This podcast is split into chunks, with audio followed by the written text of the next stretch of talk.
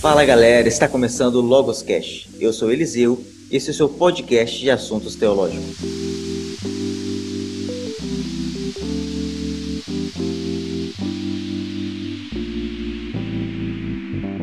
Hoje nós vamos continuar o nosso bate-papo a respeito da origem do mal. E para nós conversarmos um pouco sobre isso, nós estamos aqui mais uma vez com o pastor. Boa noite, pastor. Boa noite, Eliseu. Boa noite, Jefferson. Boa noite todos aí que estão nos ouvindo. Espero que esteja tudo bem com vocês aí. Estamos juntos mais uma vez. Estamos também mais uma vez com a presença do Jefferson. Tudo bom, Jefferson?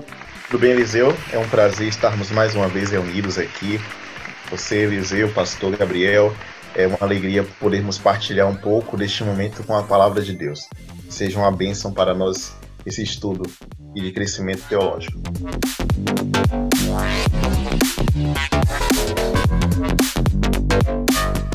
Mas antes de nós começarmos, eu gostaria de pedir a você, meu querido ouvinte, que compartilhasse esse podcast com seus amigos, com seus colegas.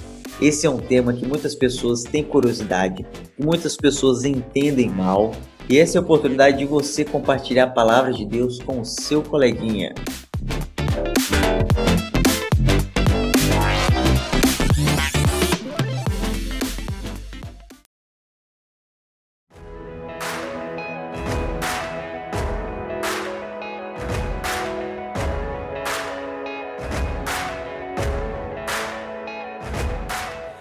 No episódio passado, nós conversamos um pouco a respeito do aspecto filosófico da origem do mal. Nós conversamos um pouco a respeito do trilema de Epicuro e nós vimos que é possível sim que haja um Deus onisciente, onipotente e onibenevolente, é, mesmo com a presença do mal nesse mundo. E nós dissemos que no próximo episódio, no caso nesse, nós iríamos abordar a questão bíblica. Diversos povos, nações, é, culturas, religiões, elas têm uma história de como o mal surgiu, de como ele poderia ter surgido. Mas a Bíblia, ela apresenta uma história singular, ela apresenta o que nós acreditamos ser a verdade. E hoje nós vamos ver qual é a verdade que a Bíblia nos revela com relação à origem do mal. E eu queria começar fazendo uma pergunta para vocês. Quando Deus criou o universo, como que era a criação de Deus? Deus, ele criou o mal, o mal que nós vemos hoje foi o mal criado por Deus, ou ele surgiu em algum momento após a criação de Deus? Como que era a criação de Deus no início? Ao olharmos para as escrituras sagradas, percebemos logo no início do livro de Gênesis, o primeiro verso que aparece ali, ela diz o seguinte, Gênesis capítulo um, versículo um, diz, no princípio criou Deus os céus e a terra. A primeira expressão que aparece ali neste verso é que Deus é o criador, é o originador de todas as coisas. É a partir dele que o universo ele vem a existir, a partir do seu poder criativo, né, do seu poder criador, da sua palavra, ele traz tudo à existência. Deus é apresentado como Criador, e essa, essa figura de Criador é uma figura marcante em Gênesis capítulo um.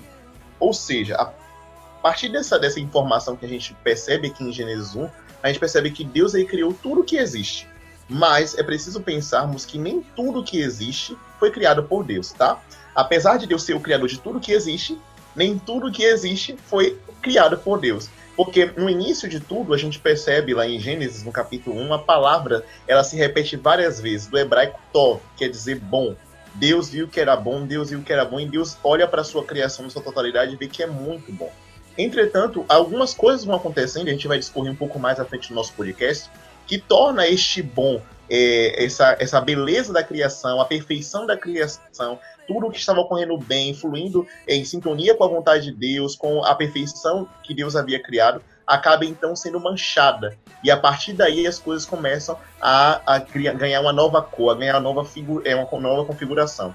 Então, é, só re- enfatizando o que eu falei, Deus é o criador de todas as coisas, mas nem tudo que existe foi Deus quem criou. Então Deus ele criou um universo perfeito, como você disse, tudo era bom. Não existia o mal, não existia a mancha do pecado no universo, no início da criação de Deus. Gostaria de perguntar para o pastor, se Deus não criou o mal, se tudo era perfeito, em que momento que o mal ele mancha a criação de Deus? Veja bem, Júnior, Nós conversamos já a respeito disso, né, no programa passado. Deus, ele sendo um Deus de amor, ele precisava permitir que todas as suas criaturas livremente o amassem também. É, caso contrário, esse amor não seria genuíno, seria um amor forçado. E a partir do momento que Deus, então, nos deu liberdade para amá-lo, ele também nos deu liberdade para rejeitá-lo. E houve, então, um momento no qual uma das, das criaturas de Deus, na verdade, a Bíblia fala a respeito, né, de, de anjos, a Bíblia menciona que, além de nós, seres humanos, há outras criaturas que foram criadas por Deus. Dentre essas criaturas, nós temos os, os seres angelicais. E a Bíblia nos revela que um ser angelical, então, ele, infelizmente, não levou adiante esse relacionamento de amor com Deus e, né, de acordo com a sua liberdade concedida pelo próprio Deus, ele, ele rejeitou esse relacionamento, ele optou em, em romper a sua intimidade, a sua ligação com Deus, e a partir de, de então a gente, né, a gente vê na Bíblia é, como essa sendo a origem do mal. Então, pastor, é interessante a gente observar esse detalhezinho que a Bíblia apresenta. Ao olharmos para as Escrituras, percebemos dois textos principais em que a gente, ao olhar para esses capítulos, percebemos algumas informações acerca de como essa iniquidade foi gerada no coração de Lúcifer. A Bíblia nos dá alguns vislumbres. Olhamos para Ezequiel no capítulo vinte e oito e em Isaías capítulo catorze, a gente percebe duas ilustrações em que nos ajuda a compreender como é que o mal, a iniquidade, então, começou a surgir no coração deste anjo de luz. Alguns liberais olham para esses dois capítulos e não aceitam a realidade deles estarem ilustrando a, a realidade do pecado no coração de Lúcifer, como ele se originou. E por isso eles fazem algumas frentes, algumas, é, alguns contrapontos a utilizar esses textos de Ezequiel vinte e oito e Isaías catorze. Entretanto, quando olhamos para esse texto, tanto de Ezequiel vinte e oito quanto de Isaías catorze, a gente entende que a realidade é que esse texto foi escrito, uma profecia contra o rei de Tiro, em Ezequiel vinte e oito, e em Isaías catorze a gente percebe a profecia contra a Babilônia. E de fato acontece isso, essas profecias são contra esse rei de Tiro e contra a Babilônia. Porém, quando percebemos os detalhes e a maneira com que isso é narrado, percebemos que os detalhes e os pormenores desse texto nos leva a perceber que não está se tratando simplesmente do rei de Tiro e tampouco de Babilônia, porque as características, a descrição que aparece em Ezequiel vinte e oito e em Isaías catorze é muito maior do que um ser humano em sua vivência, por mais perverso que seja, pudesse adequar. Logo a gente percebe que Ezequiel vinte e oito e Isaías catorze carrega algumas informações a mais para além do rei de Tiro e para além de Babilônia. Há um detalhezinho que nos leva também a continuar acreditando nisso e que é, coadunaria com o que estamos informando aqui, é que a Bíblia, ela nos mostra que Deus ele não queria no início, né? É, você percebe que existia era teocracia, Deus era, era quem comandava, Deus era o rei. Não existia rei em Israel, mas o povo de Israel pede um rei. E a partir então desse pedido, Deus então atende esse pedido e dá um rei para o povo. O rei, que agora começa então a governar Israel, ele não governava alheio à vontade de Deus. Ele ilustrava a Deus, a sua vontade, o seu caráter. É por isso que a gente olha para alguns reis e percebe Davi como um tipo de Cristo, porque a gente percebe alguns salmos, inclusive Pedro vai interpretar lá em Atos e dizer que ali aquilo que estava falando não era simplesmente sobre Davi, mas ali está interpretando como Jesus Cristo. Então, assim como Davi pode ser um tipo de Cristo, né, ele pode ser ali representar a Deus no seu reinado como um rei, assim também alguns reis conseguem fazer uma, uma tipologia a Satanás, né, a Lúcifer. E aí a gente pode perceber que Ezequiel vinte e oito e Isaías catorze reflete essa realidade do rei de Tiro e de Babilônia, refletindo aquilo que é, começou lá no céu, com um anjo de luz, que então começa a alimentar no seu coração iniquidade, começa a alimentar no seu coração o egoísmo, o orgulho contra Deus, e aí começa então essa rebelião no coração. Não saberíamos explicar como em um ambiente perfeito e um ser perfeito pode surgir essa mancha, esse pecado. Entretanto, a gente pode recorrer a essa questão que o pastor Gabriel bem pontuou aqui. A liberdade que Deus deu não somente a, aos seres humanos quando criados aqui na Terra, mas antes mesmo disso até para os anjos. Deus ele criou seres livres e pelo exercício da liberdade eles poderiam escolher servir a Deus ou não. O texto é, a qual você está se referindo, né, Jefferson, ele está aqui no livro de Ezequiel, capítulo vinte e oito. Eu vou ver, eu vou ler aqui a partir do verso quatorze. Diz assim, ó, tu eras querubim da guarda ungido, e te estabeleci. Permanecias no monte santo de Deus, no brilho das pedras andavas. Perfeito eras nos teus caminhos desde o dia em que foste criado, até que se achou iniquidade em ti. Verso dezesseis, na multiplicação do teu comércio se encheu o teu interior de violência e pecaste, pelo que te lançarei profanado fora do monte de Deus e te farei perecer, ó querubim da guarda, em meio ao brilho das pedras. E diz o verso dezessete, elevou-se o teu coração por causa da tua formosura, corrompeste a tua sabedoria por causa do teu resplendor, lancei-te por terra, diante dos reis te pus, para que contemplem. Pela multiplicação das tuas iniquidades, pela injustiça do teu comércio, profanaste os teus santuários. Eu, pois, fiz sair do meio de ti um fogo que te consumiu e te reduziu a cinza sobre a terra, aos olhos de todos os que te contemplam. Então a gente percebe aqui que a, que a linguagem, ela, ela ultrapassa os limites do, do natural, né? A, a linguagem aqui, ela, ela se estende ao âmbito sobrenatural. No verso quatorze, a, esse, esse verso aqui, ele faz menção de um querubim. A gente sabe que querubim é, é um ser angelical, né? Um querubim da guarda, ungido. Então a gente vê que é, dificilmente a gente, a gente duvida, né, da, da aplicação desse, desse capítulo aqui, a descrição da queda deste anjo de luz, que, que era então, né, chamado de, de, de anjo de, de querubim da guarda, essa tradução Lúcifer, né? É uma, uma tradução é, do latim, é, e a, a partir daí a gente vê, né, que, que a Bíblia ela menciona, então, claramente aqui, de maneira um pouco, né, geral, como que isso aconteceu lá no céu. Nós temos outras passagens também que a gente pode mencionar daqui para frente, você falou Isaías catorze, né?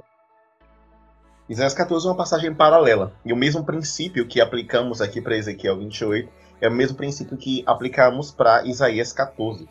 Visto que a descrição, posso estar abrindo, abrindo o texto para que a gente possa fazer a leitura, uh, a descrição ali ultrapassa a realidade, a esfera, a esfera cósmica, e vai para além disso, para um âmbito sobrenatural. Isaías catorze diz aqui, né, a princípio seria uma profecia levantada contra é, o rei da Babilônia, mas diz aqui o verso catorze de Isaías em diante, desculpa, Isaías catorze, verso doze em diante, diz assim, ó, como caíste do céu, ó estrela da manhã, filho da alva, como fosse lançado por terra, tu que debilitavas as nações. Tu dizias no teu coração, eu subirei ao céu acima das estrelas de Deus, exaltarei o meu trono, e no monte da, con- da congregação me assentarei, nas extremidades do norte. Subirei acima das mais altas nuvens e serei semelhante ao Altíssimo. Contudo, serás precipitado para o reino dos mortos, no mais profundo abismo. Então a gente vê aqui que tanto em Isaías catorze quanto em Ezequiel vinte e oito, a descrição que se faz deste ser angelical, chamado aqui filho da alva, ou então na, na tradução, né, para o latim, Lúcifer, é de um ser esplendoroso, de um ser perfeito, é, né, grandioso em, em sabedoria, um querubim cobridor, um ser de, de muito prestígio no céu, que infelizmente deixou com que toda essa beleza, toda essa glória, toda essa honra subisse para sua cabeça a ponto de, de pleitear o lugar de Deus. Então a gente vê que a partir desse, desse instante no qual ele tenta se colocar no lugar de Deus é que começa esse, esse conflito, né, com o próprio Deus e a origem do mal. Interessante que Jesus Cristo, em, no Evangelho segundo Lucas, no capítulo dez, versículo dezoito, parece que ele faz ecoar A, a essas expressões que a gente leu em Isaías catorze com relação à queda de Lúcifer. Porque em Lucas dez, dezoito, Jesus Cristo vai dizer assim, mas ele lhe disse, eu via Satanás caindo do céu como um relâmpago. Veja, lá em Isaías catorze a gente viu como caíste do céu, né? E Jesus aqui parece que ecoa essas mesmas palavras, caindo do céu como um relâmpago. Paulo, em Timóteo, ele ao dar algumas recomendações sobre a escolha de alguns líderes para atuar na igreja, uh, ele vai dizer, dar algumas recomendações para que não sejam muito novos, para que não caia na mesma tentação, na mesma cilada que Satanás. Que qual é essa tentação e cilada é essa? Que o seu coração se ensoberbecesse, né, ficasse soberbo, que é o que Isaías catorze e Ezequiel vinte e oito aponta como um pecado, o pecado de Lúcifer no princípio.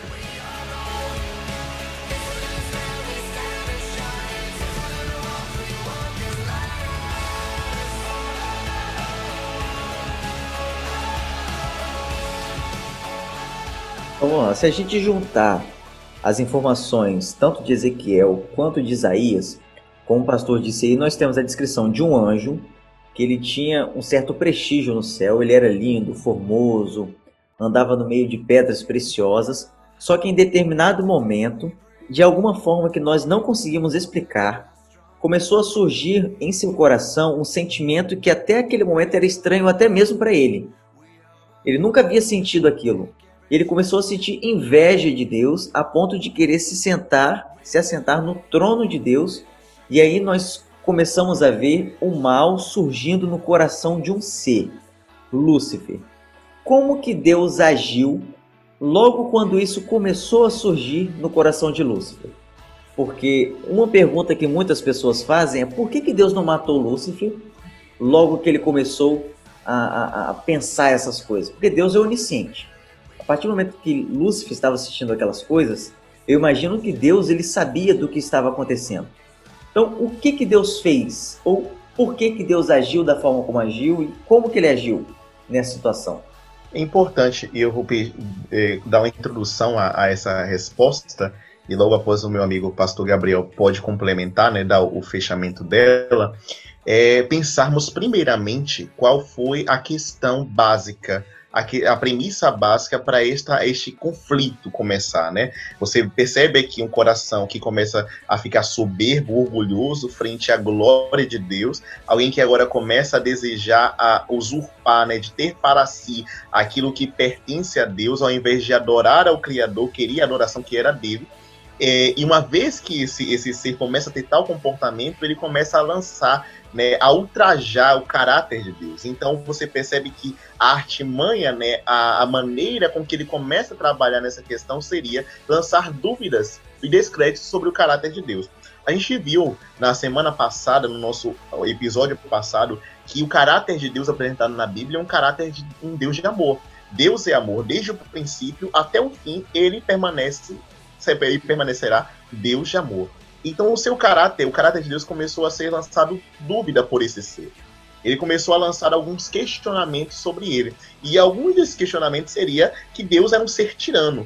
Ele estabelecia leis que seriam incapazes de ser obedecidas. E que todos deveriam obedecer, e uma vez que não obedecesse, ele simplesmente terminaria. Então você tem alguns, algumas... É, algumas infâmias, né, algumas afirmações feitas por este ser, alguns, algumas é, denúncias colocadas por ele contra Deus, e começa então a lançar dúvidas e injúrias sobre o caráter de Deus. Então você tem essas afirmações, essas acusações. Então todo o trabalhar de Deus frente a isso é, vai nos ajudar a entender o porquê que Deus tomou tal atitude. E aí o pastor pode nos ajudar aí, é, fechando essa questão em Apocalipse doze, né, que vai nos ajudar mais um pouco a lançar luz sobre essa questão.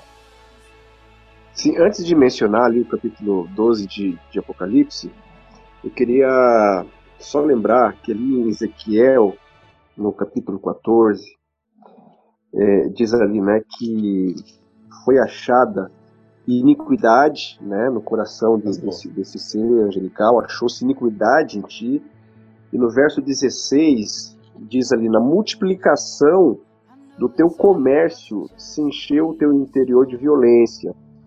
Então, a part...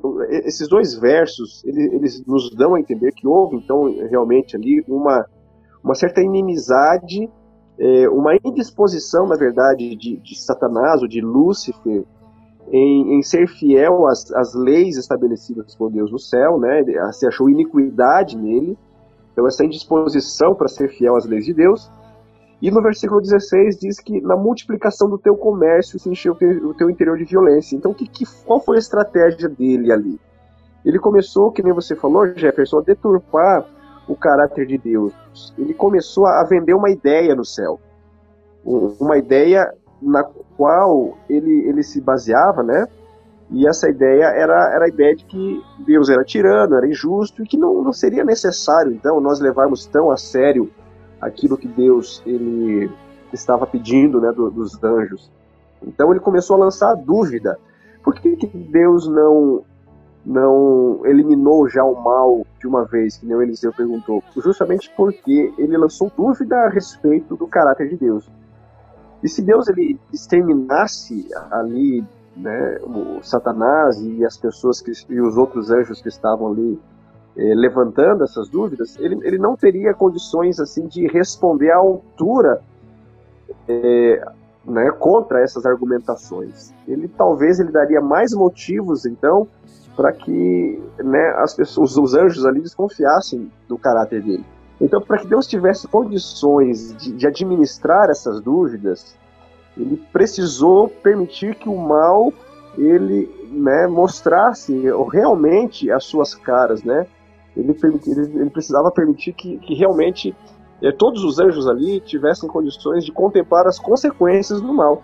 Se eles não tivessem condições de contemplar as consequências do mal, eles não estariam satisfeitos com as, as alegações de Deus, né? Eles continuariam duvidando de Deus. Isso tudo é não porque Deus precisava, né? Ele não precisava fazer tudo isso. Mas você percebe que a todo tempo, né, a questão da liberdade que Deus dá para os seres decidir, a, a maneira com que ele trata, tudo isso é pela criatura, né? A criatura em si, não porque ele precisa de todos esses detalhes.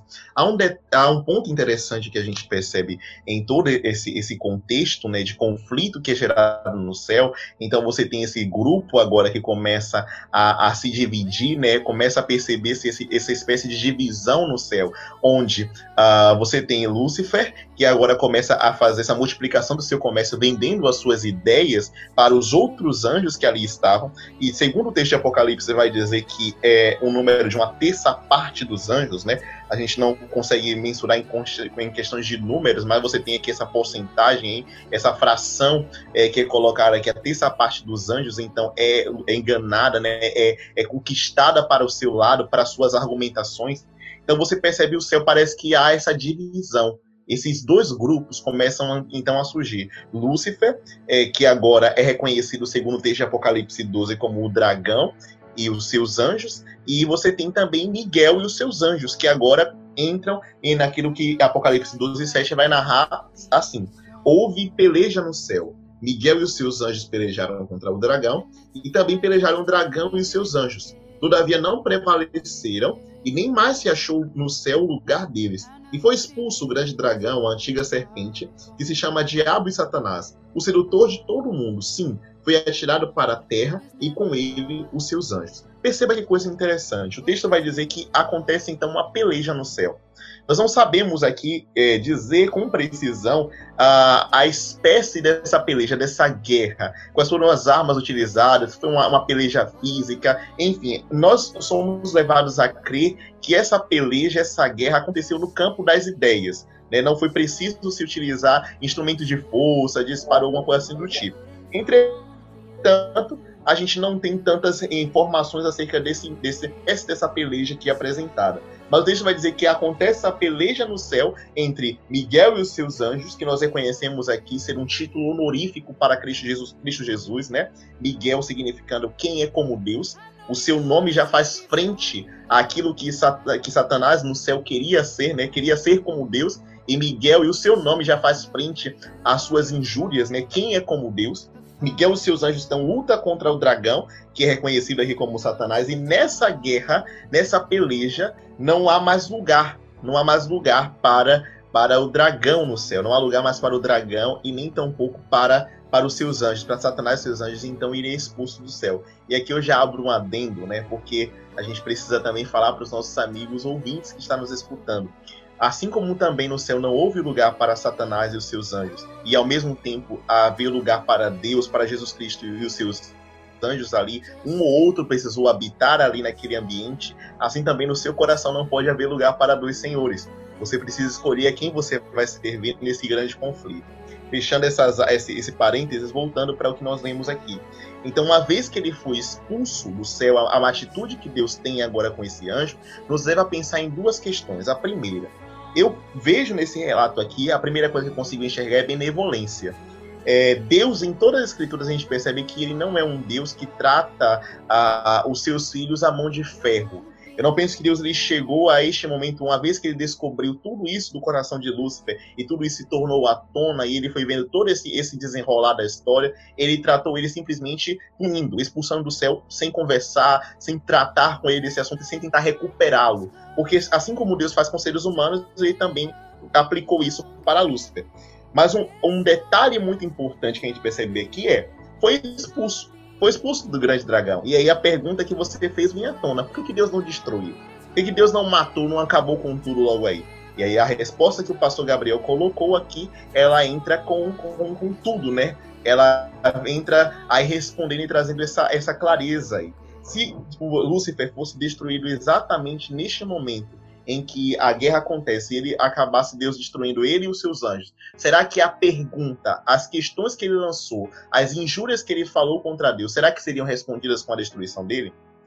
Ou será que hoje, diante de todo o quadro que estamos vendo, conseguiríamos perceber e tornar delineável qual o caráter de Deus e qual o caráter do mal que Lúcifer plantou no coração dos anjos?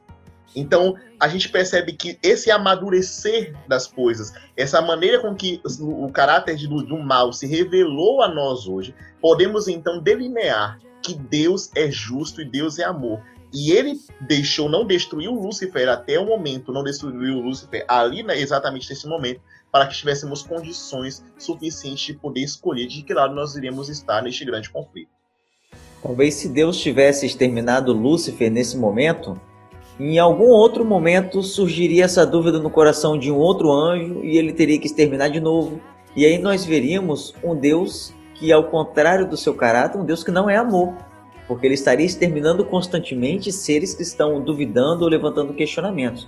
Mas uma vez que ele permite que, como o pastor falou, que esse mal se revele, é, e nós hoje podemos compreender a, a, a magnitude desse mal, nunca mais esse mal se levantará novamente, uma vez que ele será exterminado. E, e Eliseu, tem um ponto importante, que talvez alguns podem estar se perguntando, sim, mas ele deixou que é, Lúcifer é, continuasse, no caso fosse expulso, não exterminou ele naquele momento, e quem paga, e quem está pagando ah, isso tudo sou eu, eu que estou sofrendo pelo que ele fez, ou pelo que está fazendo, enfim, porque ele está aqui, então o maior preço quem pagou foi eu, porque ele não exterminou. Mas a verdade, meu querido amigo e minha querida amiga que está nos escutando, o maior preço quem pagou foi Deus. Porque o fato de não ter destruído Lúcifer ali exatamente naquele momento, levou o Filho de Deus, levou Jesus Cristo a pagar o alto preço na cruz do Calvário. E ali na cruz, o caráter de Deus foi revelado e o caráter do mal também foi revelado. As coisas começaram a estarem claras, né, a partir da cruz. A cruz revelou ali quem é Deus de fato e quem, o que o mal pode ocasionar. Então, o maior preço, ainda que eu esteja sofrendo, ainda que o mal esteja habitando nos nossos dias, a morte de Jesus, a cruz do Calvário, revela que o maior preço que quem pagou foi Deus. E é a partir da cruz nós temos esperança que este mal um dia cessará, porque ele pisará na cabeça da serpente de uma vez por todas. É, em João capítulo oito, verso quarenta e quatro, diz assim, ó: Vós sois do diabo, que é vosso pai, e quereis satisfazer-lhes os desejos. Ele foi homicida desde o princípio, e jamais se firmou na verdade, porque nele não há verdade. Quando ele profere mentira, fala do que lhe é próprio, porque ele é mentiroso e pai da mentira. Então, dentro desse conflito que se iniciou lá no céu, dentro dessa estratégia de difamação na qual Lúcifer, né, o Satanás, se envolveu, Deus ele ficou, digamos assim, limitado a ser um Deus verdadeiro, né? De- Deus ele, ele, ele não poderia fugir dessa sua prerrogativa, que é ser um Deus justo, um Deus verdadeiro. Agora, pelo contrário, Satanás, ele sempre usou e ainda usa a estratégia do engano e da mentira. Então, hoje, dentro dessa, dessa, desse contexto no qual nós estamos vivendo, a gente vê que ele ainda usa essa estratégia de, de levantar o mal como sendo uma responsabilidade de Deus e ainda colocando dúvida em nós a respeito do caráter de Deus. Então, ele sempre usou essa estratégia e, e tem usado até hoje, né? But hope is never lost. Hope is never lost. Hold on, don't let go.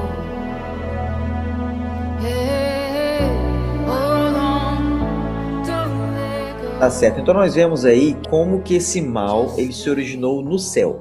Só que é uma pergunta importante, como que esse mal ele chegou até nós? Porque se isso começou lá no céu, longe, distante da gente, em que momento em que isso chegou até nós? Em que momento que isso chega até o planeta Terra? Em mesmo em Apocalipse doze, a gente percebe no versículo doze uma expressão, diz assim: por isso festejai os céus e vós que neles habitais. Ai da terra e do mar, pois o diabo desceu até vós, cheio de grande cólera, sabendo que pouco, lhe, pouco tempo lhe resta.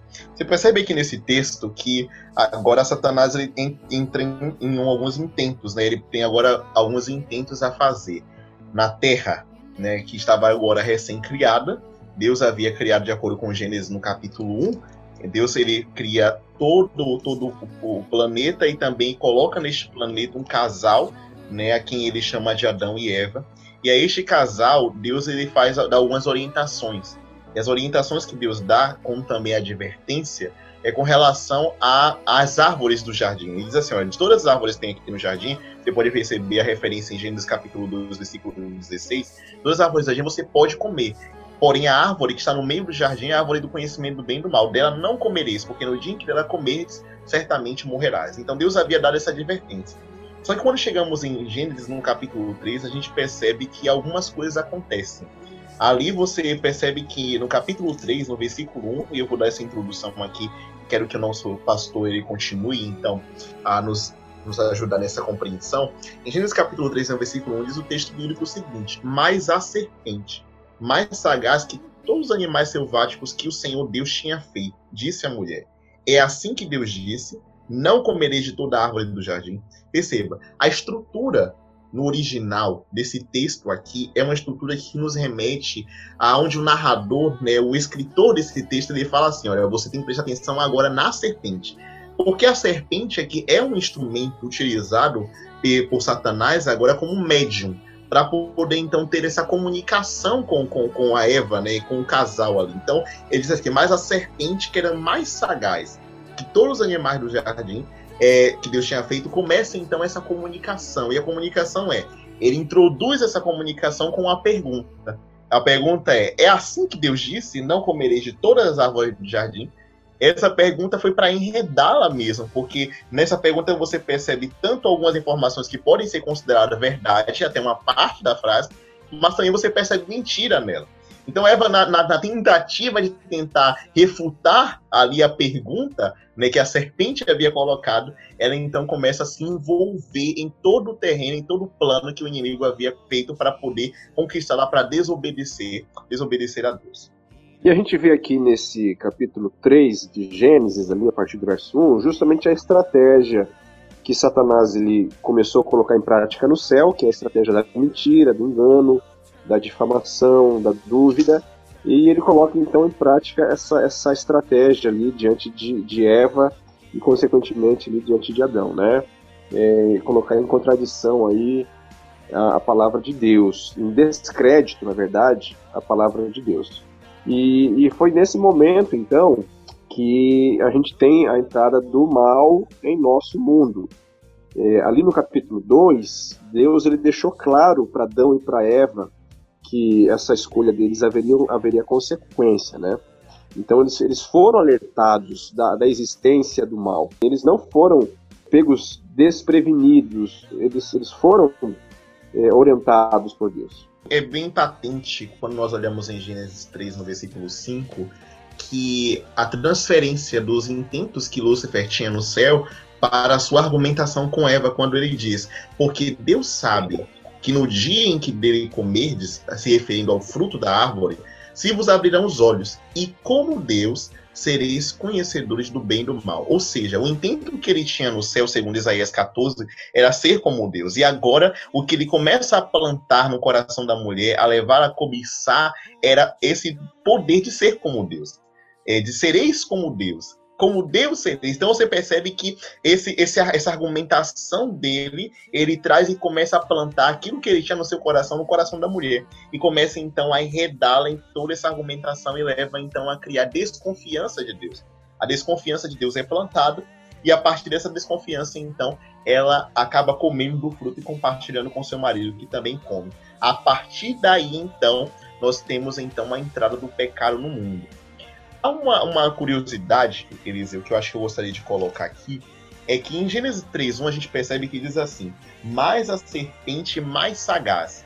A palavra que aparece aqui para a palavra sagaz no hebraico é a palavra arum, que é a palavra que aparece aqui, mas também não somente aqui.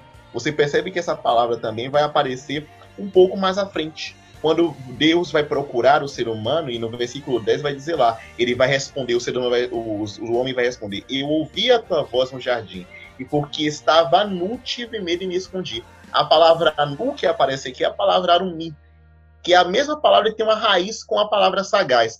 Então você percebe que a partir do pecado, o homem que havia então sido feito à imagem e semelhança de Deus, né, agora ele começa a ficar cada vez mais parecido com a serpente, cada vez mais parecido com o mal, e começa então a receber e a viver frente a essa natureza corrompida que o mal traz, juntamente com o pecado. É interessante é, a gente comentar também que a questão ali não era o fruto. Porque a verdade é que o pecado não começou quando ela mordeu o fruto e ele também mordeu o fruto. O pecado começa muito antes, né? No momento em que ele começa a alimentar essa desconfiança de Deus, essa, esse descrédito de Deus, e começa a desejar então o fruto mais do que a Deus. Então o pecado, ele é anterior ao fruto. O fruto é apenas uma consumação, né, daquilo que ele já tinha começado a planejar no coração. Então não havia nenhum poder sobrenatural no fruto. Não havia nada no fruto que colocasse ele como o, o ápice, né? Ah, comeu é o fruto o problema. Não, o problema não é o fruto, o problema foi a disposição que foi criada no coração anteriormente de duvidar de Deus, duvidar do caráter de Deus e dar crédito então, é, crédito, então àquilo que a serpente havia proposto sobre Deus e não aquilo que ela tinha conhecimento e que ela tinha vivenciado com Deus anteriormente, antes da queda.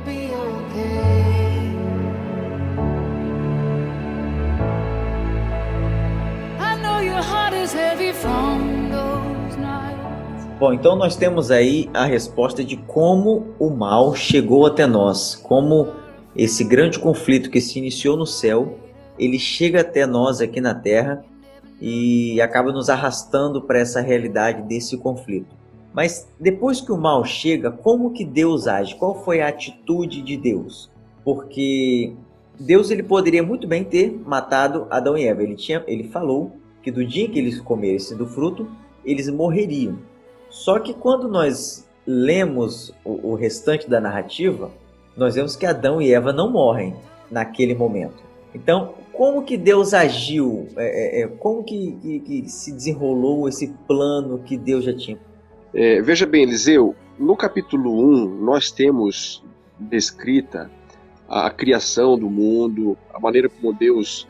ele trouxe tudo à existência, e ali a criação do ser humano e as orientações que Deus deu ao ser humano ali no capítulo doze. Toda essa, essa linguagem, ela entra dentro de um, de um contexto muito profundo, que muitas vezes passa despercebido numa leitura simples. Quando a gente vai para a Bíblia em português, a gente não tem, eh, em português, condições de, de né, compreender a complexidade de, de tudo isso, Quando nós, da mesma maneira como quando nós lemos no hebraico. Então essa linguagem é uma, uma linguagem típica de uma aliança realizada entre um rei e, e os, seus, né, os seus súditos. Então essa, essa linguagem de Gênesis capítulo um, capítulo dois ali, é, nos mostra que houve entre Adão e Eva, entre Deus e Adão e Eva, uma aliança, um acordo. E, e né, a consequência da quebra desse acordo seria a morte. Isso ficou estabelecido ali entre eles. A gente não consegue enxergar isso de maneira tão nítida, né, lendo em português. Mas houve ali, então, no Éden, uma aliança. E a consequência da quebra desta aliança, desse pacto, seria a morte. E quando Adão e Eva, então, eles comem do fruto... Realmente, para que Deus ele fosse é, fiel a esta aliança, a este pacto, ele deveria é, aplicar a pena a qual eles, eles haviam é, se sujeitado, né, que seria a morte. Mas ele não fez isso. Ele, ele não aplicou a, a, a morte aos dois, mas para que ele não aplicasse a morte ou a justa punição, ele usou uma outra estratégia. E aí eu quero que o Jefferson nos ajude aí. É bem tocado, pastor, porque a gente percebe que em Gênesis três, que a despeito do homem e da mulher não morrerem, né, neste momento, você tem alguém que recebe essa punição, alguém ele morre nesse dia, tá? A gente precisa só dar uma olhada em algumas coisas anteriormente. Essa palavra, quando Deus diz lá em Gênesis dois, né? Diz lá que certamente morrerás. No hebraico, a construção, se traduzindo literalmente, seria morrendo, morrerás.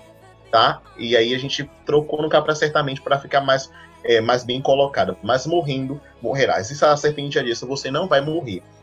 Aqui o que, que você percebe que acontece no desenrolar da história? Depois que a mulher e o homem comem, o texto bíblico diz que de fato os olhos deles se abrem, eles percebem que estavam nus e agora eles, co eles cozinham folhas de figueira para poder esconder a sua nudez. Deus então no versículo oito diz, aparece lá, quando ouviram a sua voz, né, na viração do dia, como era costume de Deus visitá-los, ele pergunta, né, pelo homem que havia se escondido, e ele pergunta, onde estás? Tá? Deus então vai em busca do homem. Essa primeira consequência do pecado no coração do homem é exatamente isso. O pecado aliena o homem de Deus. Todos nós pecadores somos alienados de Deus. E, com, e gera em nós esse tipo de sentimento, tal qual medo, né? Nós fugimos de Deus constantemente, Deus sempre tem que ir em busca do homem. Então Deus vai em busca do homem. O homem então estava nu e revela a sua, a sua característica agora pós-pecado, que estava nu. E Deus então começa uma série de conversa com ele, de sentença que ele vai dando. Mas o que é interessante é que vai dizer que Deus, ele provê então uma, uma vestimenta para o homem. E vai dizer que Deus então, ele dá essa vestimenta para o homem, e essa vestimenta é de peles, né? No versículo vinte e um do capítulo três diz, fez o Senhor Deus vestimenta de peles para Adão e sua mulher e os vestiu. Ou seja, um cordeiro, né? Um animal tem que, é, morre neste momento, e ao morrer, para prover as peles para fazer a vestimenta, a vestimenta do, de Adão e de Eva. Isso é algo simbólico, porque reflete aqui que a morte que seria para Adão e para Eva, o próprio Deus tomou para si, porque no versículo quinze desse mesmo capítulo há uma promessa, e a promessa é que da descendência de Eva nasceria então o descendente, esse descendente viria e pisaria na cabeça da serpente, mas neste momento em que pisasse na cabeça da serpente, ele também seria ferido, seria feito no calcanhar. Então, uma clara profecia acerca de Jesus Cristo que viria no futuro. Então, a morte que seria de Adão e de Eva, a morte no sentido espiritual, agora a morte eterna em que eles viveriam, agora ela é assumida por Deus, né? Jesus, ele paga, ele recebe essa morte, essa morte que era do homem.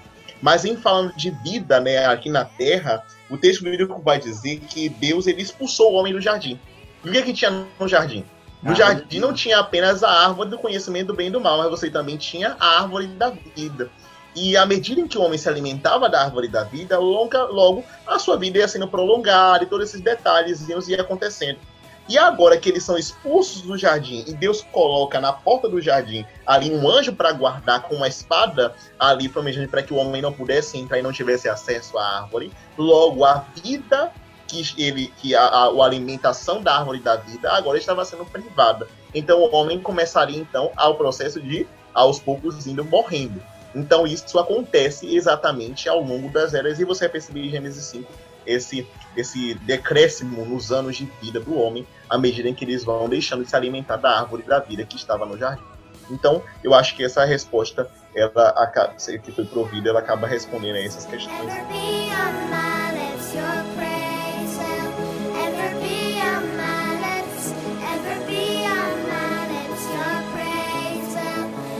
No último podcast, nós comentamos que Deus, ele não criou o mal, mas ele sempre esteve preparado para quando o mal surgisse.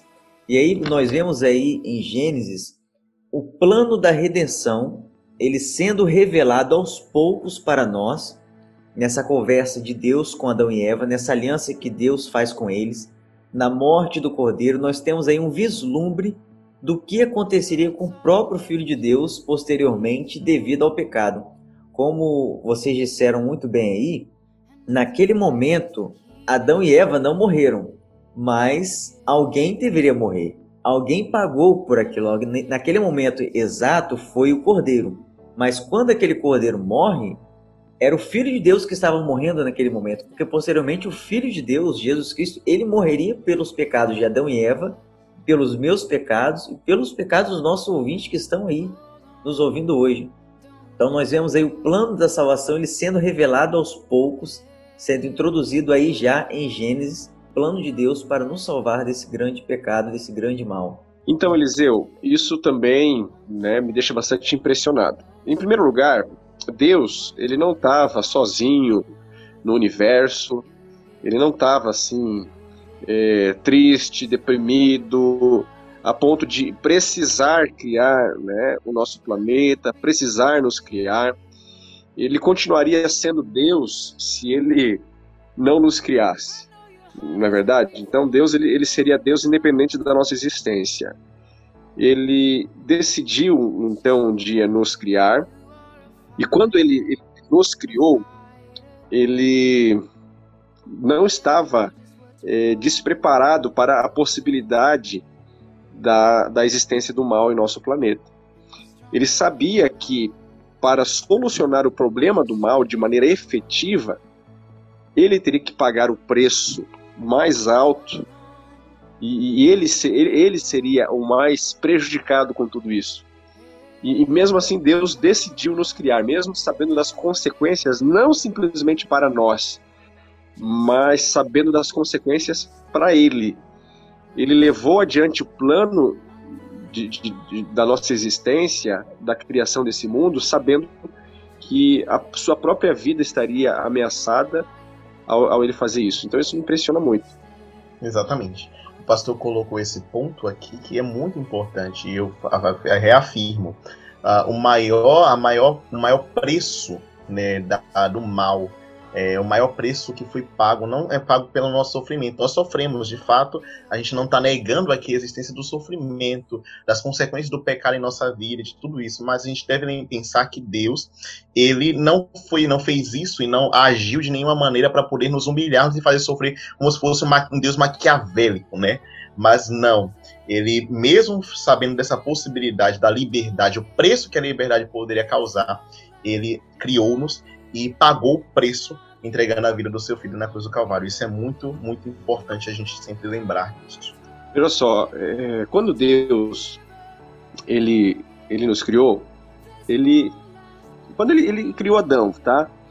Ali, ele na sua onisciência, ele, ele sabia que possivelmente aquele ser recém-criado iria negá-lo, iria rejeitá-lo, iria se associar a esta rebelião que estava acontecendo no céu.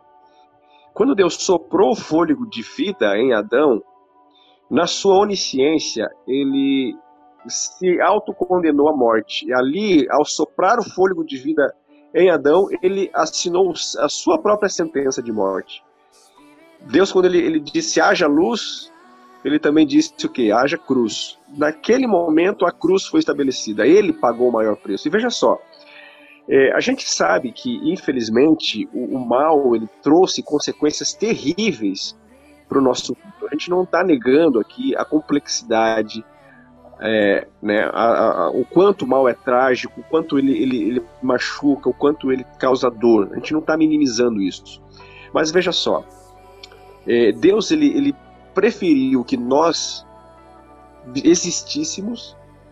Deus ele preferiu que nós eh, tivéssemos condições de, de existir, e não só existir essa, essa existência aqui, não só eh, existir nessa, nessa vida na qual nós muitas vezes temos que lidar com o mal, temos que lidar com a consequência do mal. Deus ele preferiu que nós tivéssemos condições de existir eternamente, e ele proporcionou todos os meios para isso.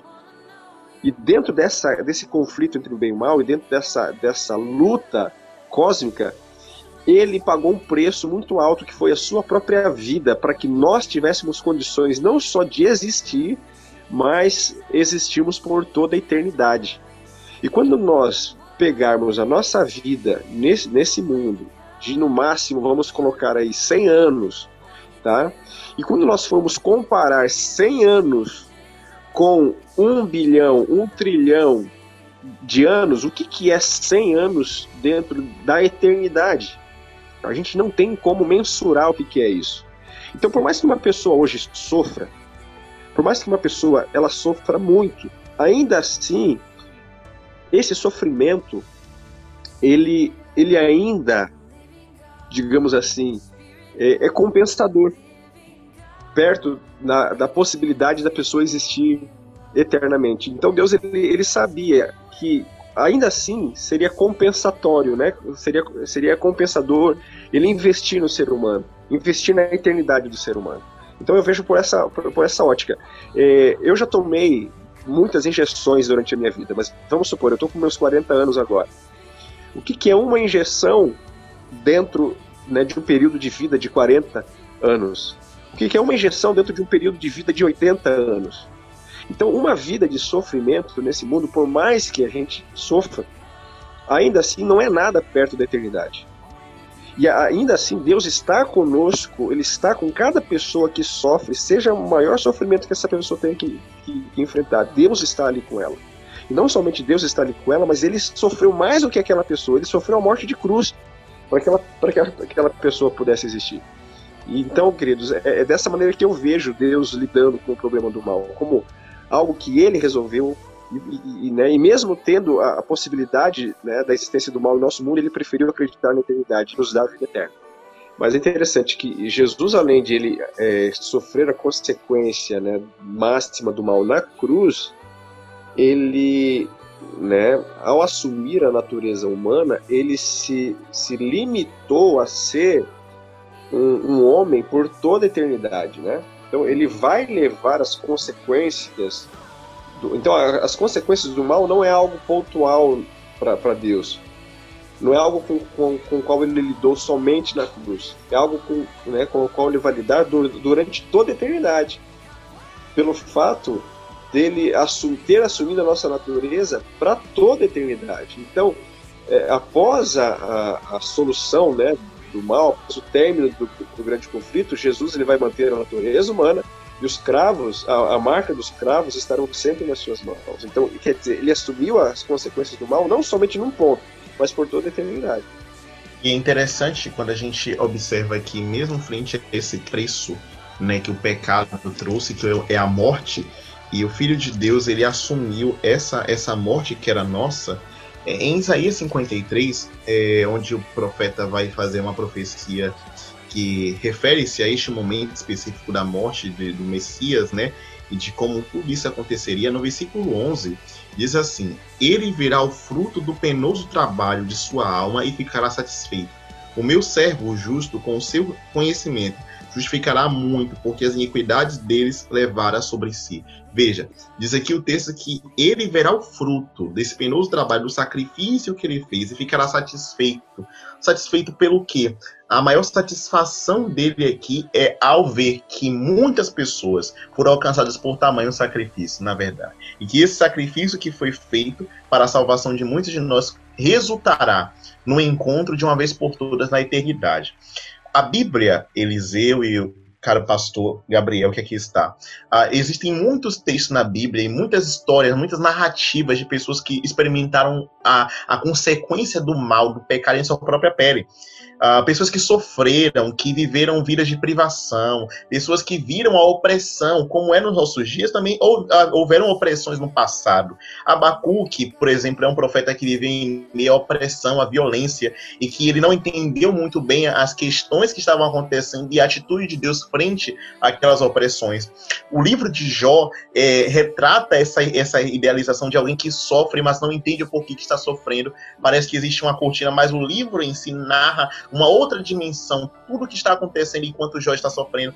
Mas Jó não entendia muita coisa, Jó só vem pe- pegar pelo menos um fiozinho, um vislumbrezinho no final do livro. Tal qual Habacuque, quando chega no final do seu livro, ele não entende muita coisa, mas o que ele consegue perceber é suficiente para ele reconhecer a soberania de Deus frente a tudo que ele está passando. Então, perceba uma coisa muito importante. Talvez você esteja passando por uma situação, sua vida está passando, está sofrendo, você perdeu um ente querido que você não aceitou até hoje, perder para a morte, morreu de uma maneira inexplicável, porque infelizmente existem coisas, existem coisas que não têm explicação. Não, não existem maneiras para podermos colocarmos um pano, ou respondermos de, com palavras para poder é, aplacar a dor que você sente por algo que aconteceu, e você se questiona muito por quê, o porquê de tudo isso. Mas a verdade, meu querido amigo e minha querida amiga, é o seguinte: talvez você não vai conseguir entender tudo, mas se pelo menos você entender que existe um Deus que te ama muito, e o amor dele por você, mesmo frente à morte, mesmo frente à dor que você está passando, porque ele não é um Deus que só sabe dor de maneira teórica, mas é alguém que sofreu na sua própria pele o que é sentir dor e o que é sofrer, é um Deus que está disposto a te explicar, é um Deus que está disposto a te revelar o porquê de tantas coisas. Entretanto, este momento que ainda estamos aqui, enquanto estivermos aqui, nós não conseguiremos entender completamente. Mas o texto bíblico nos traz promessas lindas.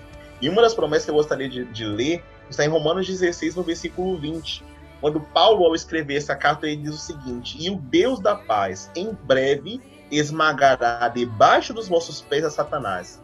Perceba que promessa interessante. O texto está dizendo aqui que em breve Deus esmagará Satanás embaixo dos nossos pés, ou seja, o mal será destruído de uma vez por todas. O mal, a, a duração dessa opressão, de tudo isso tem prazo de validade, e o mal tem os seus dias contados. Em breve, Deus esmagará, destruirá de uma vez por todas a Satanás e todo o pecado, e viveremos então uma eternidade onde o pecado não se levantará por uma segunda vez. Por isso, o peso da glória é muito maior do que as aflições que sofremos hoje ou que estamos passando em nossas vidas. Então, veja bem, Eliseu, a gente possivelmente vai trabalhar aqui no podcast algo relacionado à, à ira justa de Deus diante do mal. A gente vai, a gente vai entender um pouquinho melhor aqui o que, que Deus ele, ele faz de maneira um pouco mais efetiva dentro desse, desse conflito. Mas o que a gente tem que entender é que o mal que existe no mundo não foi criado por Deus. O mal que existe no mundo, ele é uma consequência dessa rebelião começou no céu, e o inimigo de Deus, ele, ele tem como especialidade, então, provocar o sofrimento, provocar tragédias, provocar eh, todas as, as situações que nos trazem sofrimento, e colocar eh, a conta, né, a culpa em Deus. E Deus, ele não é culpado pelo que está acontecendo. Na verdade, ele foi o que mais sofreu até hoje com tudo isso, e ele é o que mais vai levar as consequências de tudo que está acontecendo na, na própria pele, né? Deus ele, ele, ele estará limitado voluntariamente a uma natureza eh, humana por toda a eternidade. Deus ele não só esteve aqui no mundo, ele não só encarnou, não só morreu na cruz pelos nossos pecados, como ele assumiu a nossa natureza humana para toda a eternidade. E as marcas dos, dos cravos nas mãos de Cristo, elas se estenderão por todo sempre. Então Deus, ele mais do que qualquer um, ele, ele foi a pessoa que mais sofreu as consequências do mal. E além de sofrer as consequências do mal, ele é responsabilizado pelo mal que existiu no mundo. Então é uma injustiça nós culparmos a Deus pela maldade. E Deus ele está conosco, Eliseu, em todos os momentos nos quais nós estamos sofrendo. Então, toda pessoa que, que tenha sofrido, que tenha passado por extremas dificuldades nesse mundo, essa pessoa, é, a partir do momento que ela, ela clamou pela presença de Deus, ela teve conforto, ela teve força para enfrentar essa situação. E quando essa pessoa estiver desfrutando da eternidade, ela vai, ela vai ver que realmente compensou enfrentar tudo que ela teve que enfrentar ao lado de Deus para que ela tivesse condições de viver eternamente. Então isso me impressiona bastante. Algumas pessoas interpretam a dor, né? Podem interpretar a dor de certas maneiras, né? Alguns podem interpretar como uma maneira para poder se afastar de Deus, para alegar a, a não existência de Deus por conta de algo que aconteceu, enfim. Existe um autor que eu gosto bastante, né? Que eh, esses últimos dias eu tenho me aproximado dele, dos seus livros, na verdade, que por muitos anos ele foi um grande ateu, né? Não acreditava em Deus, negava a existência de Deus, fazia questões tais como talvez alguns dos nossos ouvintes que estejam nos ouvindo aí, é, talvez tenha, alimente no seu coração com relação a Deus e o seu caráter. Mas em um momento específico da sua vida, de uma perda, é, ele pôde enxergar a Deus, né, e aceitar a Deus e a sua existência, e não somente a Deus, mas também a Jesus Cristo. E passou a escrever muitos livros que hoje são um sucesso, não somente no mundo cristão. Uh, ele, inclusive, tem um livro chamado Sofrimento, né, e Dor, que é um livro bacana. Tá aqui uma recomendação para quem quem quiser ler esse livro do C S Lewis.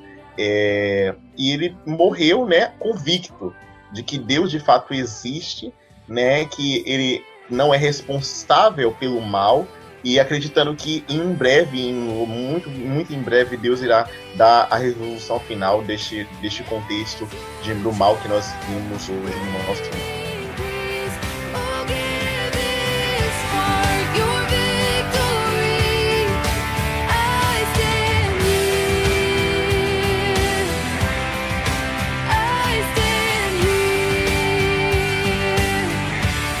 Então, ok, gente, é isso aí. Nós estamos finalizando o nosso podcast a respeito da origem do mal. Nós vimos também um pouco a respeito do plano que Deus desenvolveu para acabar com o mal, para finalizar com toda essa dor e sofrimento que nós estamos passando. Mas antes de despedir os nossos queridos ouvintes, eu gostaria de perguntar ao pastor e ao Jefferson se vocês têm alguma mensagem final para deixar para o nosso querido ouvinte, que por vezes passa por situações difíceis, momentos dolorosos na vida, e que em algum momento já chegaram a ser tentados a abandonar a Deus, a questionar a Deus.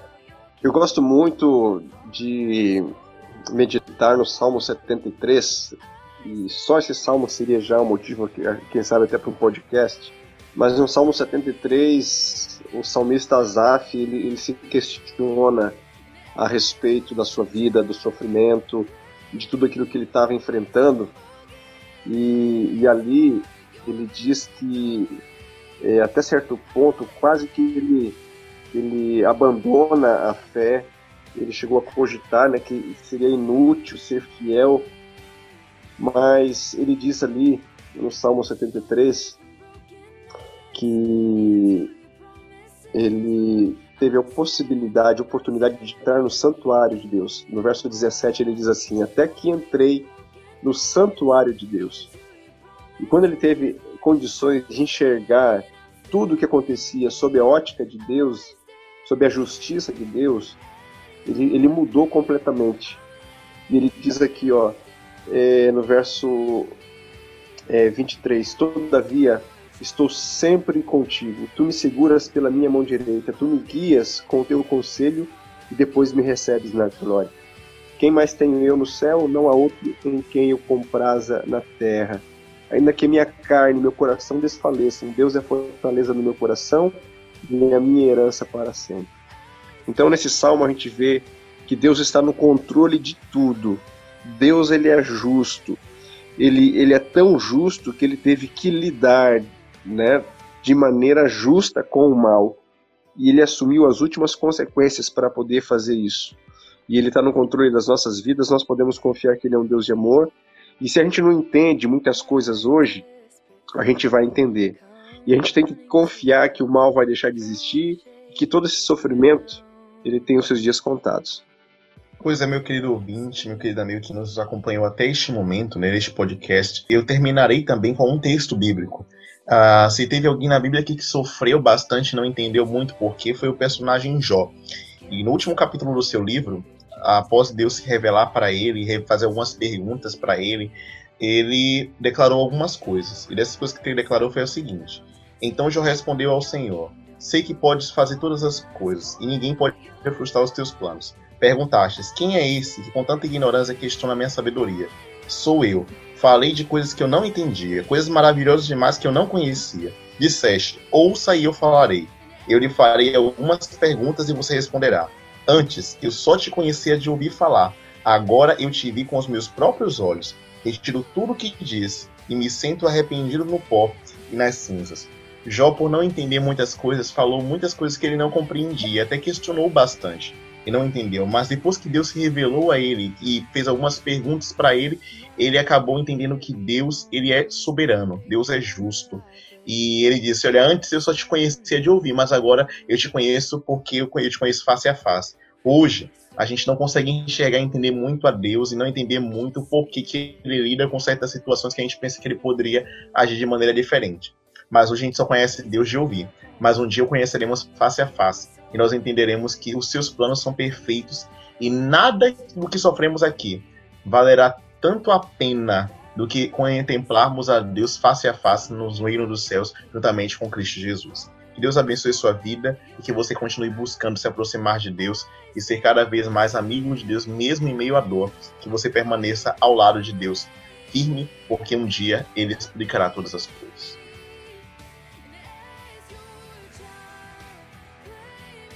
Chegamos ao fim de mais um programa. Eu quero agradecer a todos os participantes pela presença. Eu gostaria também de agradecer a você, meu querido ouvinte, que está aqui conosco até esse momento. E fazer um pedido especial para vocês. Curta, compartilhe esse podcast. Vai lá na nosso, nossa página do Instagram. Curta a nossa página, compartilhe, marque um coleguinha seu. E vamos semear a palavra.